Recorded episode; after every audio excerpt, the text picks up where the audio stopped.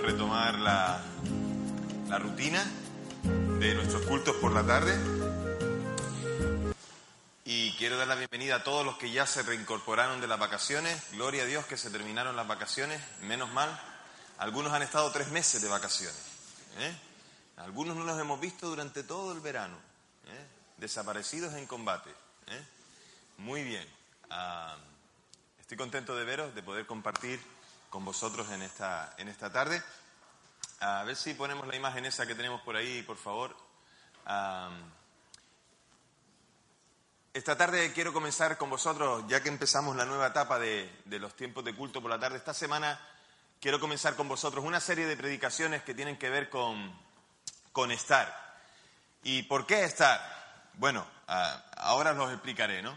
Pero estaremos cinco semanas viendo sobre la necesidad de estar de diferentes formas, ¿vale?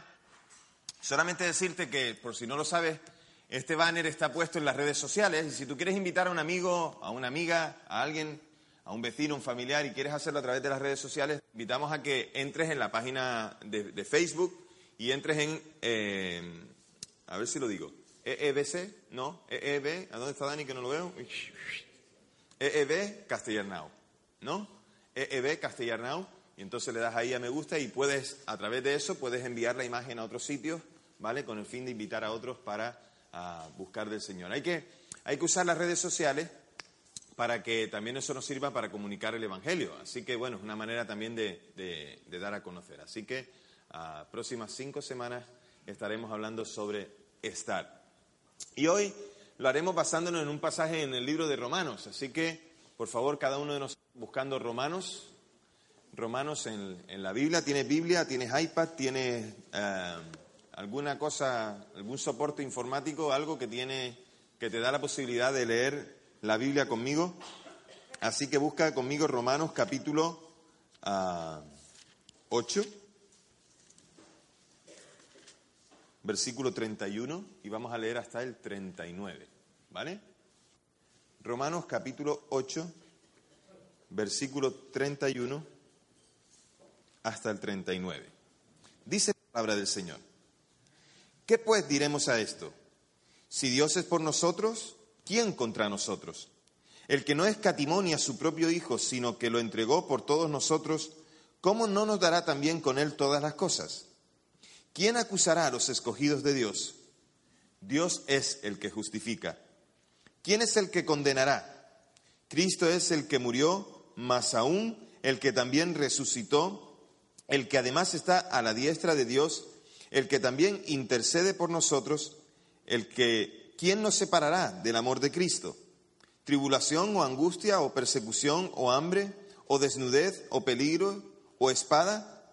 Como está escrito, por causa de ti somos muertos todo el tiempo. Somos contados como ovejas de matadero. Antes, en todas estas cosas somos más que vencedores por medio de aquel que nos amó. Por lo cual estoy seguro de que ni la muerte, ni la vida, ni ángeles, ni principados, ni potestades, ni lo presente, ni lo porvenir, ni lo alto, ni lo profundo, ni ninguna otra cosa creada, nos podrá separar del amor de Dios que es en Cristo Jesús, Señor nuestro. ¿Oramos? Padre, gracias por tu palabra y gracias por lo que vamos a meditar en esta tarde.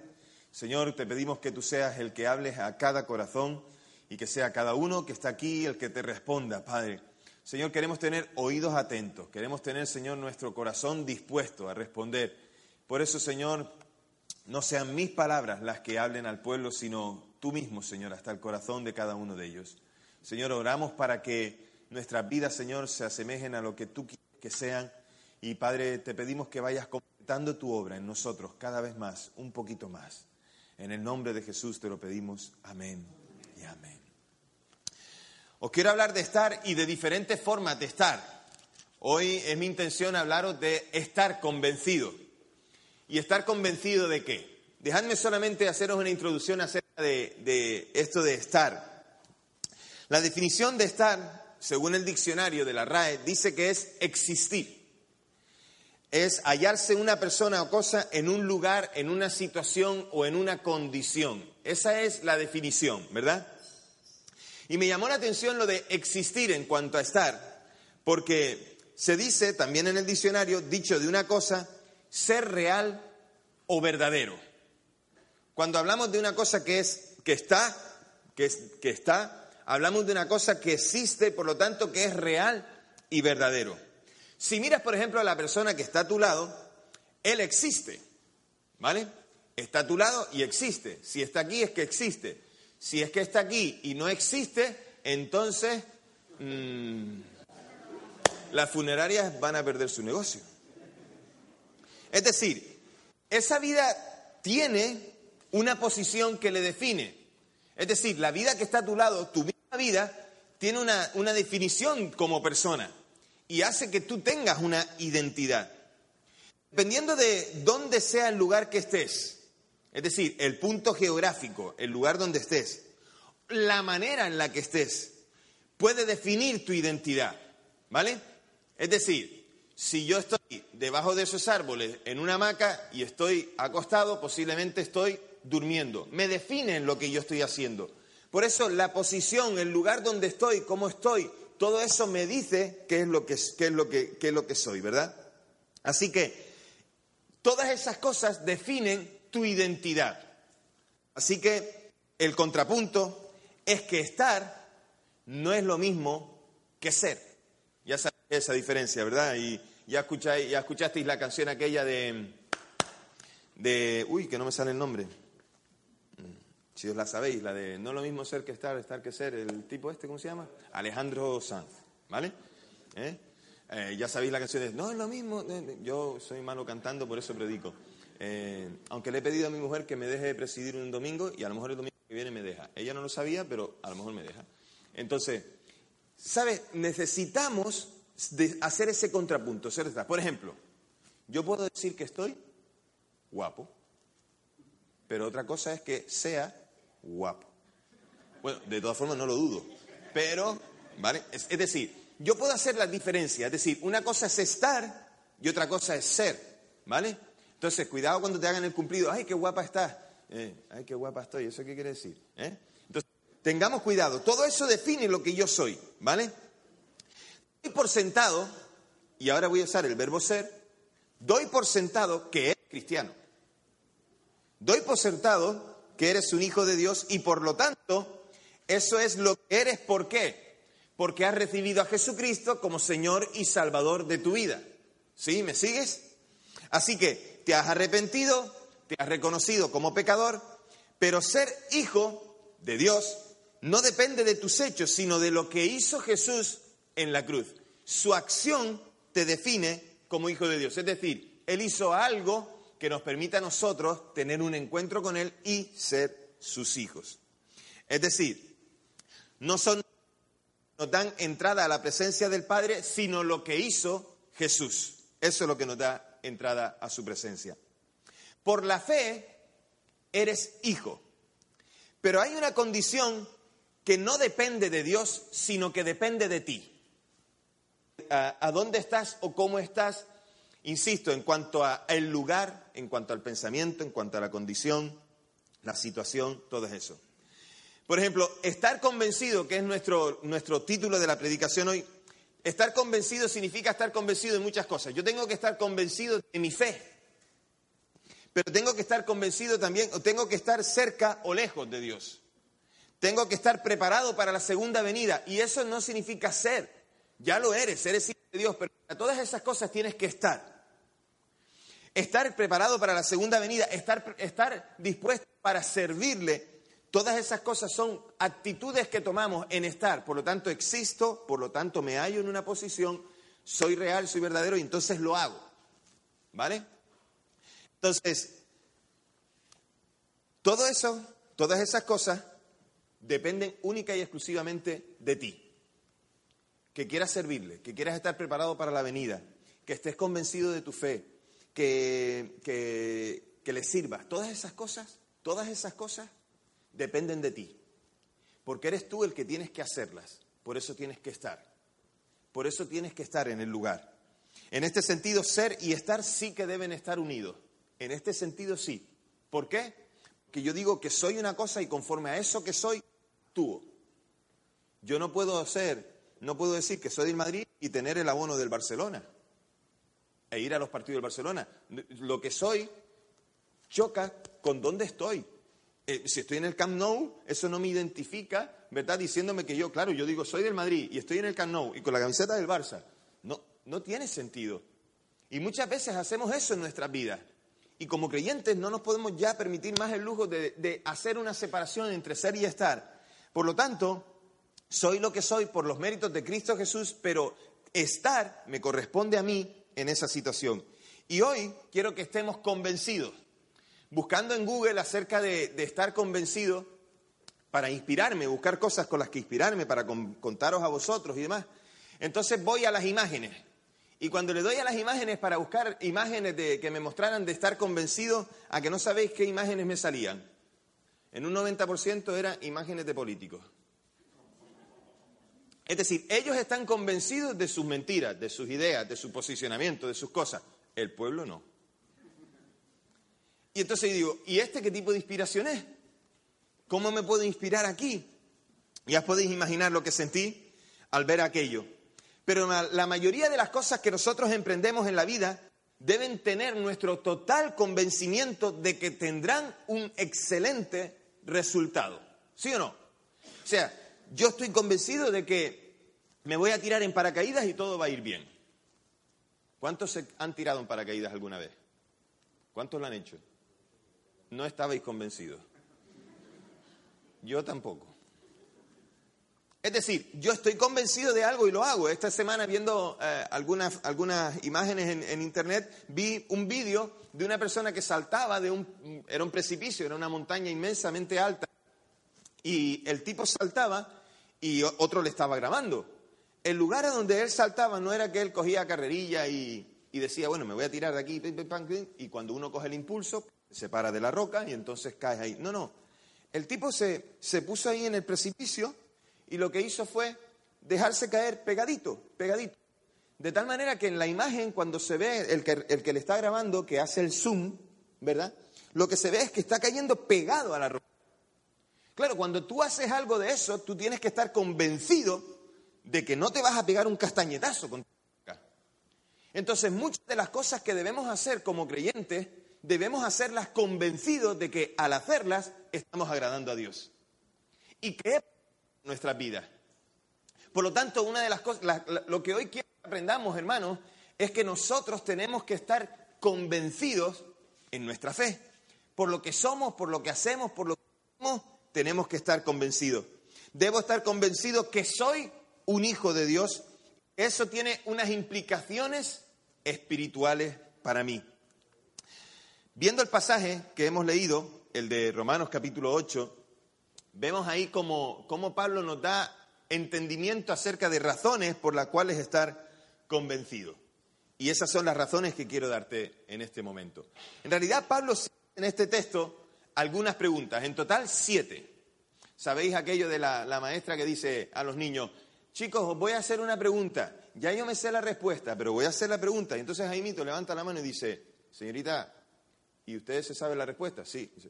¿Y para qué quiere preguntárnosla a nosotros si ya se sabe la respuesta? Pablo hace esto mismo.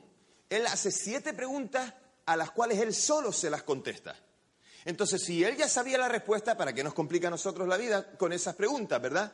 Lo cierto es que no nos las complica, lo que hace es aclararnos. Son preguntas que tienen una respuesta para él y que sabe que nosotros también las necesitamos. La primera cosa que él se responde, y aquí no voy a ir a las preguntas, tú puedes ir a las preguntas, porque tienes la Biblia contigo, la tienes, ¿verdad? Tú puedes ir a las preguntas y yo te voy a dar la respuesta. La primera respuesta que Pablo a las preguntas que él hace es que Dios es por nosotros. Dios está por nosotros. Y no temamos al enemigo nunca. Fíjate que la imagen, no sé si se ve bien, si no, pues, bueno, yo te la explico. Es un tablero de ajedrez. ¿Te das cuenta que es un tablero de ajedrez? La imagen está difuminada para que las letras resalten. Bueno, esa era mi intención, si lo conseguí o no, no lo sé. Lo mío es predicar. Gracias uh, por bajar la imagen. Mira, si te fijas, es un tablero de ajedrez y uh, está la pieza, el, el, el peón blanco está solo. ¿Te das cuenta? El peón blanco está solo. Frente a, a, a él se supone que tiene a toda una retaíla, ¿verdad?, de gente que está en la oposición. Es decir, son las figuras negras y ahí está el rey, la reina, el alfil, las torres, el, el, el caballo el, y, lo, y todos los, los peones. ¿Eh? Sé jugar al ajedrez. ¿Cuánto duró en la partida? No lo sé, pero sé jugar al ajedrez. El caso es que viendo la imagen tú dices, hombre, está solo. Una cosa que tienes que saber es Dios está por nosotros hasta tal punto que no importa cómo sean los enemigos, no importa cómo estén equipados, no importa cuán numerosos sean, lo importante es que tienes que saber es que Dios está por nosotros. Dios está por ti, Dios te ama a ti, se preocupa por ti. Estoy seguro quién está detrás de mí. Claro, esta es una imagen que tú ves aquí, el peón solo dice, está solo ante el peligro. En realidad puede ser un movimiento, el primer movimiento en el ajedrez que hacen las blancas o las negras puede ser de dos casillas. ¿Me equivoco? No. Entonces, puede ser de dos casillas, puede que detrás de él haya todo un ejército también. Pero la imagen nos invita a pensar que él está solo. No importa lo que suceda, Dios está por nosotros. Dios es por nosotros. Y Pablo le pone un ejemplo para que sepan esto a aquellos judíos que reciben la carta. La iglesia en Roma, los que, a los cuales reciben la carta son judíos en su gran mayoría que han sido dispersados y a los cuales Pablo les habla y les escribe. Les habla Pablo de que se ganó, eh, y se gana su, su confianza con una, con, una, con una cosa que les dice. Les habla en el, en el versículo treinta y dos de que Dios entregó a su único hijo. Cuando los judíos piensan en entregar a su único hijo, la primera imagen que viene a la mente es la de Abraham entregando a quién. A su hijo.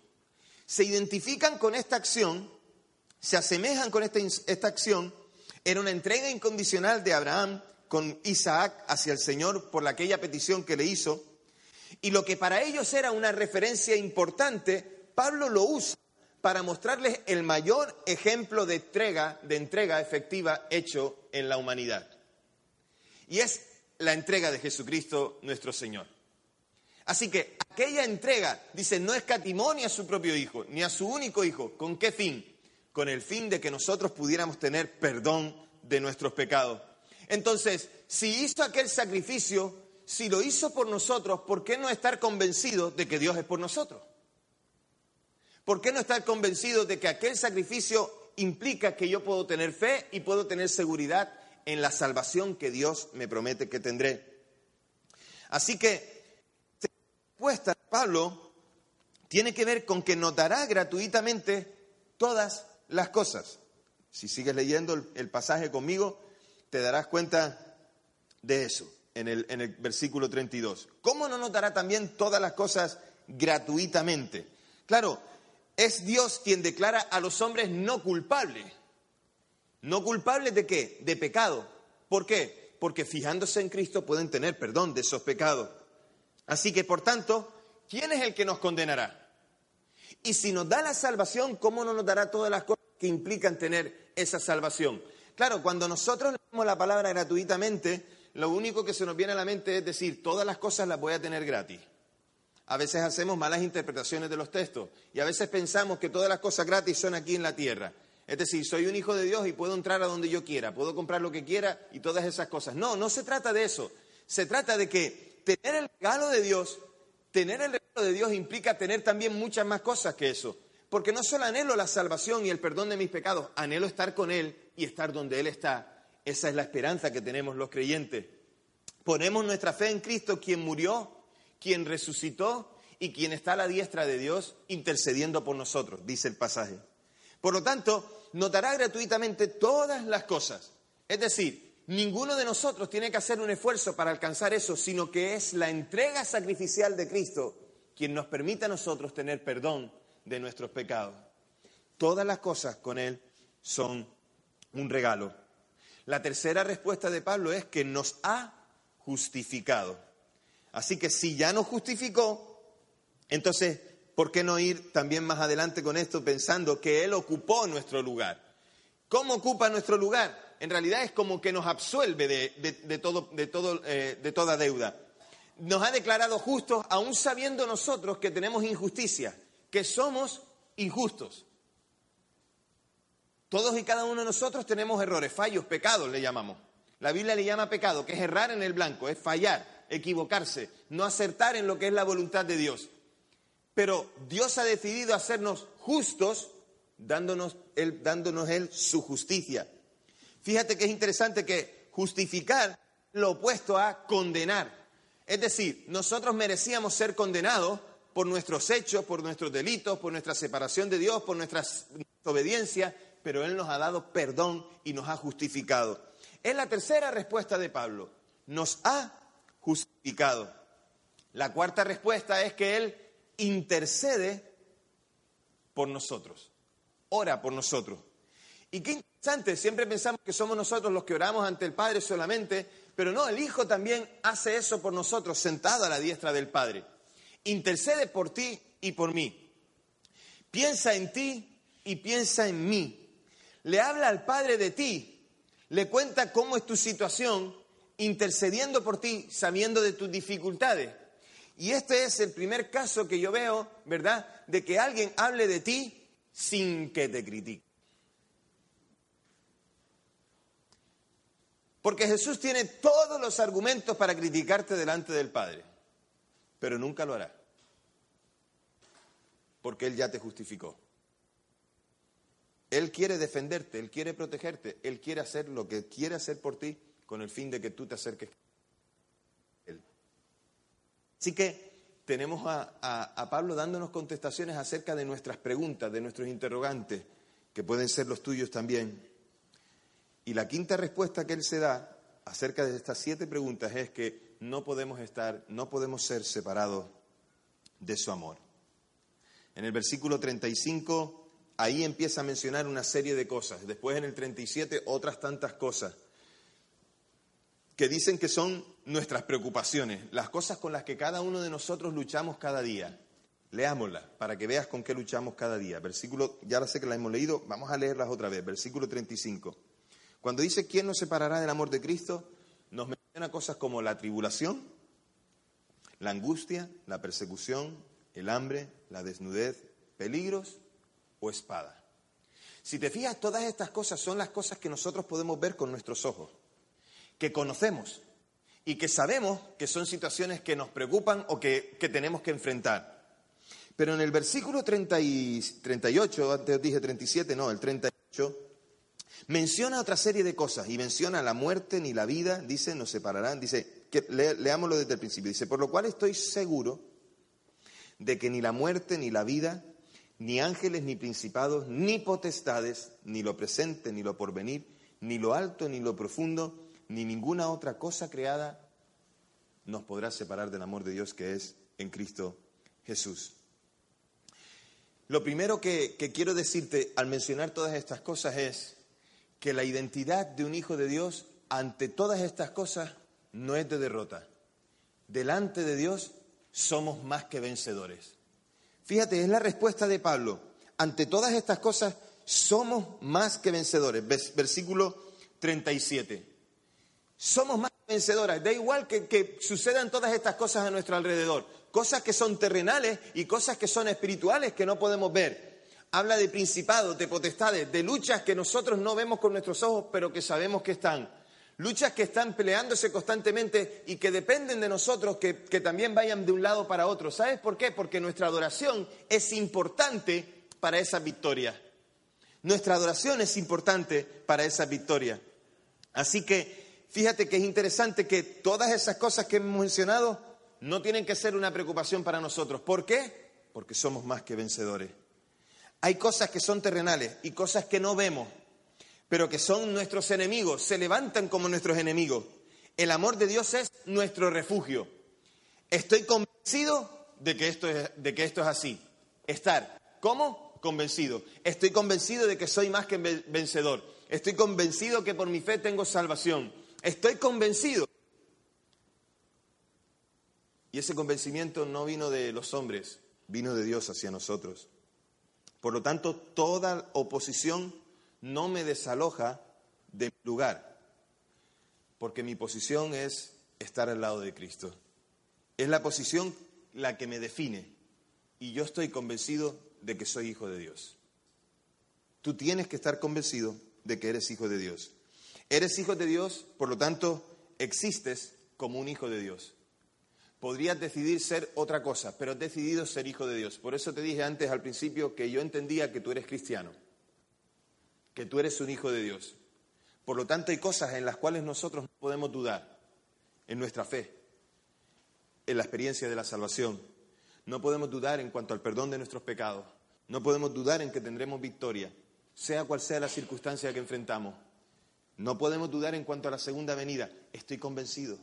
Estoy convencido de lo que soy, porque he tenido un encuentro personal con el Maestro. He visto todo lo que Él ha hecho por mí. He visto cómo se desvive por mí. He visto que a Él le importa lo que yo soy. He visto todas las cosas que Él hace por mí. Por lo tanto, todas las preguntas que se hace Pablo, y es ahora cuando te las hago, fíjate, lo hice al revés del, del pepino. Las preguntas cuando te, te las hago ahora, ¿qué pues diremos a todo esto? Se refiere, ¿verdad?, a los versículos anteriores. Pero dice, ¿cómo no notará también todas las cosas? ¿Quién es el que condenará? ¿Quién acusará a los escogidos de Dios? ¿Quién? ¿Quién puede hacer todas esas cosas? Da igual que lo hagan y da igual cómo lo hagan, da igual cuántas veces lo hagan. Lo importante es que yo tengo que estar convencido que en Dios estoy perfecto. Una posición, posición me lleva a ser lo que soy. Así que esa posición depende de mí. Todo ese convencimiento de estar convencido depende de mí. Y todas esas cosas que yo haga depende de lo que yo pueda hacer. Dios está dispuesto, Dios quiere, solamente necesita que tú decidas, decidas. Hay que estar convencido de haber dado el paso de seguir a Jesús. Tienes que estar convencido de haber dicho, yo voy a seguirle con todas las consecuencias a, a, al Señor. Hay que estar convencido de que Dios es por nosotros. Hay que estar convencido de que nos dará gratuitamente todas las cosas. Hay que estar convencido de que Él nos ha justificado, que ha tomado el lugar que a nosotros nos correspondía eh, tener. Hay que estar convencido de que Él intercede por nosotros, por tanto, Él se preocupa de ti. Hay que estar convencidos que nada nos separará de su amor. No importa el tamaño, no importa la cuestión, no importa cuán grande sea. Otra vez te llevo a la imagen. No importa cuán, cuán, cuánto sea. Nada nos separará del amor del Señor que es en Cristo Jesús. Nada. Y de eso estoy convencido. Y eso me lleva a vivir de una manera. Y eso me lleva a hacer cosas. Y eso me lleva a pensar de otra manera. ¿Por qué? Porque nada me puede separar del amor de Dios que es en Cristo Jesús. Nada, estoy convencido, estoy convencido y vivo bajo ese convencimiento y por lo tanto existo, existo por cuanto tengo vida, pero la vida que tengo no es solamente la vida física que puedo vivir, sino que además vivo una vida espiritual que me llevará más allá de lo que mis ojos ven ahora en la actualidad. Por lo tanto, estoy convencido. Todas estas promesas Pablo nos da, todas estas respuestas en este pasaje son entregadas a los que están en Cristo. Por lo tanto, si no estás en Cristo, estas cosas no tienen nada que ver contigo. Pero si estás en Cristo, todas estas cosas son para ti. Puedes estar convencido. Me encanta la frase en el versículo treinta y ocho, al principio. Por lo cual estoy seguro. Estoy convencido. Pablo tenía certeza, y es la misma certeza que Dios te demanda a ti en esta tarde. Estar seguro, convencido. Todos estos estímulos que nosotros recibimos nos ayudan a enfrentar todos los sufrimientos con esperanza y certidumbre. Todos y cada uno de, de estos estímulos me van a ayudar a vivir mi fe. Por lo cual estoy, si una cosa estoy es convencido. Iglesia, estar convencido es una actitud que depende de ti. Depende de ti, de cómo actúas, de qué, dónde estás, cómo, cómo piensas, qué condición tienes, la situación. Todo eso depende de ti. Estoy convencido de que en mi fe no puedo ser movido. Todas esas cosas dependen de ti. Tú tienes que estar seguro en el Señor. Tienes que estar convencido en el Señor. Y eso tiene que ver también con mi seguridad de, de, de, de mi identidad en cuanto a mi salvación. Estoy seguro de que nada me puede arrebatar lo que el Señor me entregó. No lo gané yo. No es mío. No hay ningún mérito en mí. Lo hizo el Señor por mí. Por lo tanto, yo no puedo perder lo que yo no gané. Porque lo ganó el Señor por mí. Estoy convencido de esta fe y estar convencido me ayuda a actuar como un hijo de Dios. Nuestro reto hoy, tu reto hoy, es que estés convencido para vivir como un hijo de Dios. Para creer estas promesas, agarrarlas fuertemente contra tu, a tu corazón y decir quiero vivir por ellas. Y eso depende de ti. Estar convencido depende de ti. No tener dudas depende de ti. ¿Qué harás? Pues yo te animo en esta tarde a que estés, a que estés agarrado al Señor y sobre todo convencido. Vamos a orar. Señor, tuyo es, oh Dios, todo el poder y toda la gloria. Tuya es la autoridad sobre nuestras vidas. Decidiste no condenarnos. Decidiste no acusarnos, sino decidirnos, decidiste, Señor, darnos la oportunidad de acercarnos a ti por tu Hijo Jesús. Si tú no nos condenas, ¿quién nos condenará? A veces escuchamos más los engaños del enemigo y de las palabras de otros que, que vienen con acusación que, que lo que te podemos crear, creer a ti. Señor, yo, yo te ruego que nos enseñes en este convencimiento de, de estar pegado a ti, de que nada, nada, Señor, nos puede separar de tu gran amor. Absolutamente nada. Señor, ayúdanos como iglesia, ayúdanos como individuos a estar convencidos de nuestra fe, de a dónde tenemos que ir, cuál es nuestra posición, de cuál es nuestra identidad. Te lo suplico en el nombre de Jesús. Amén. Amén.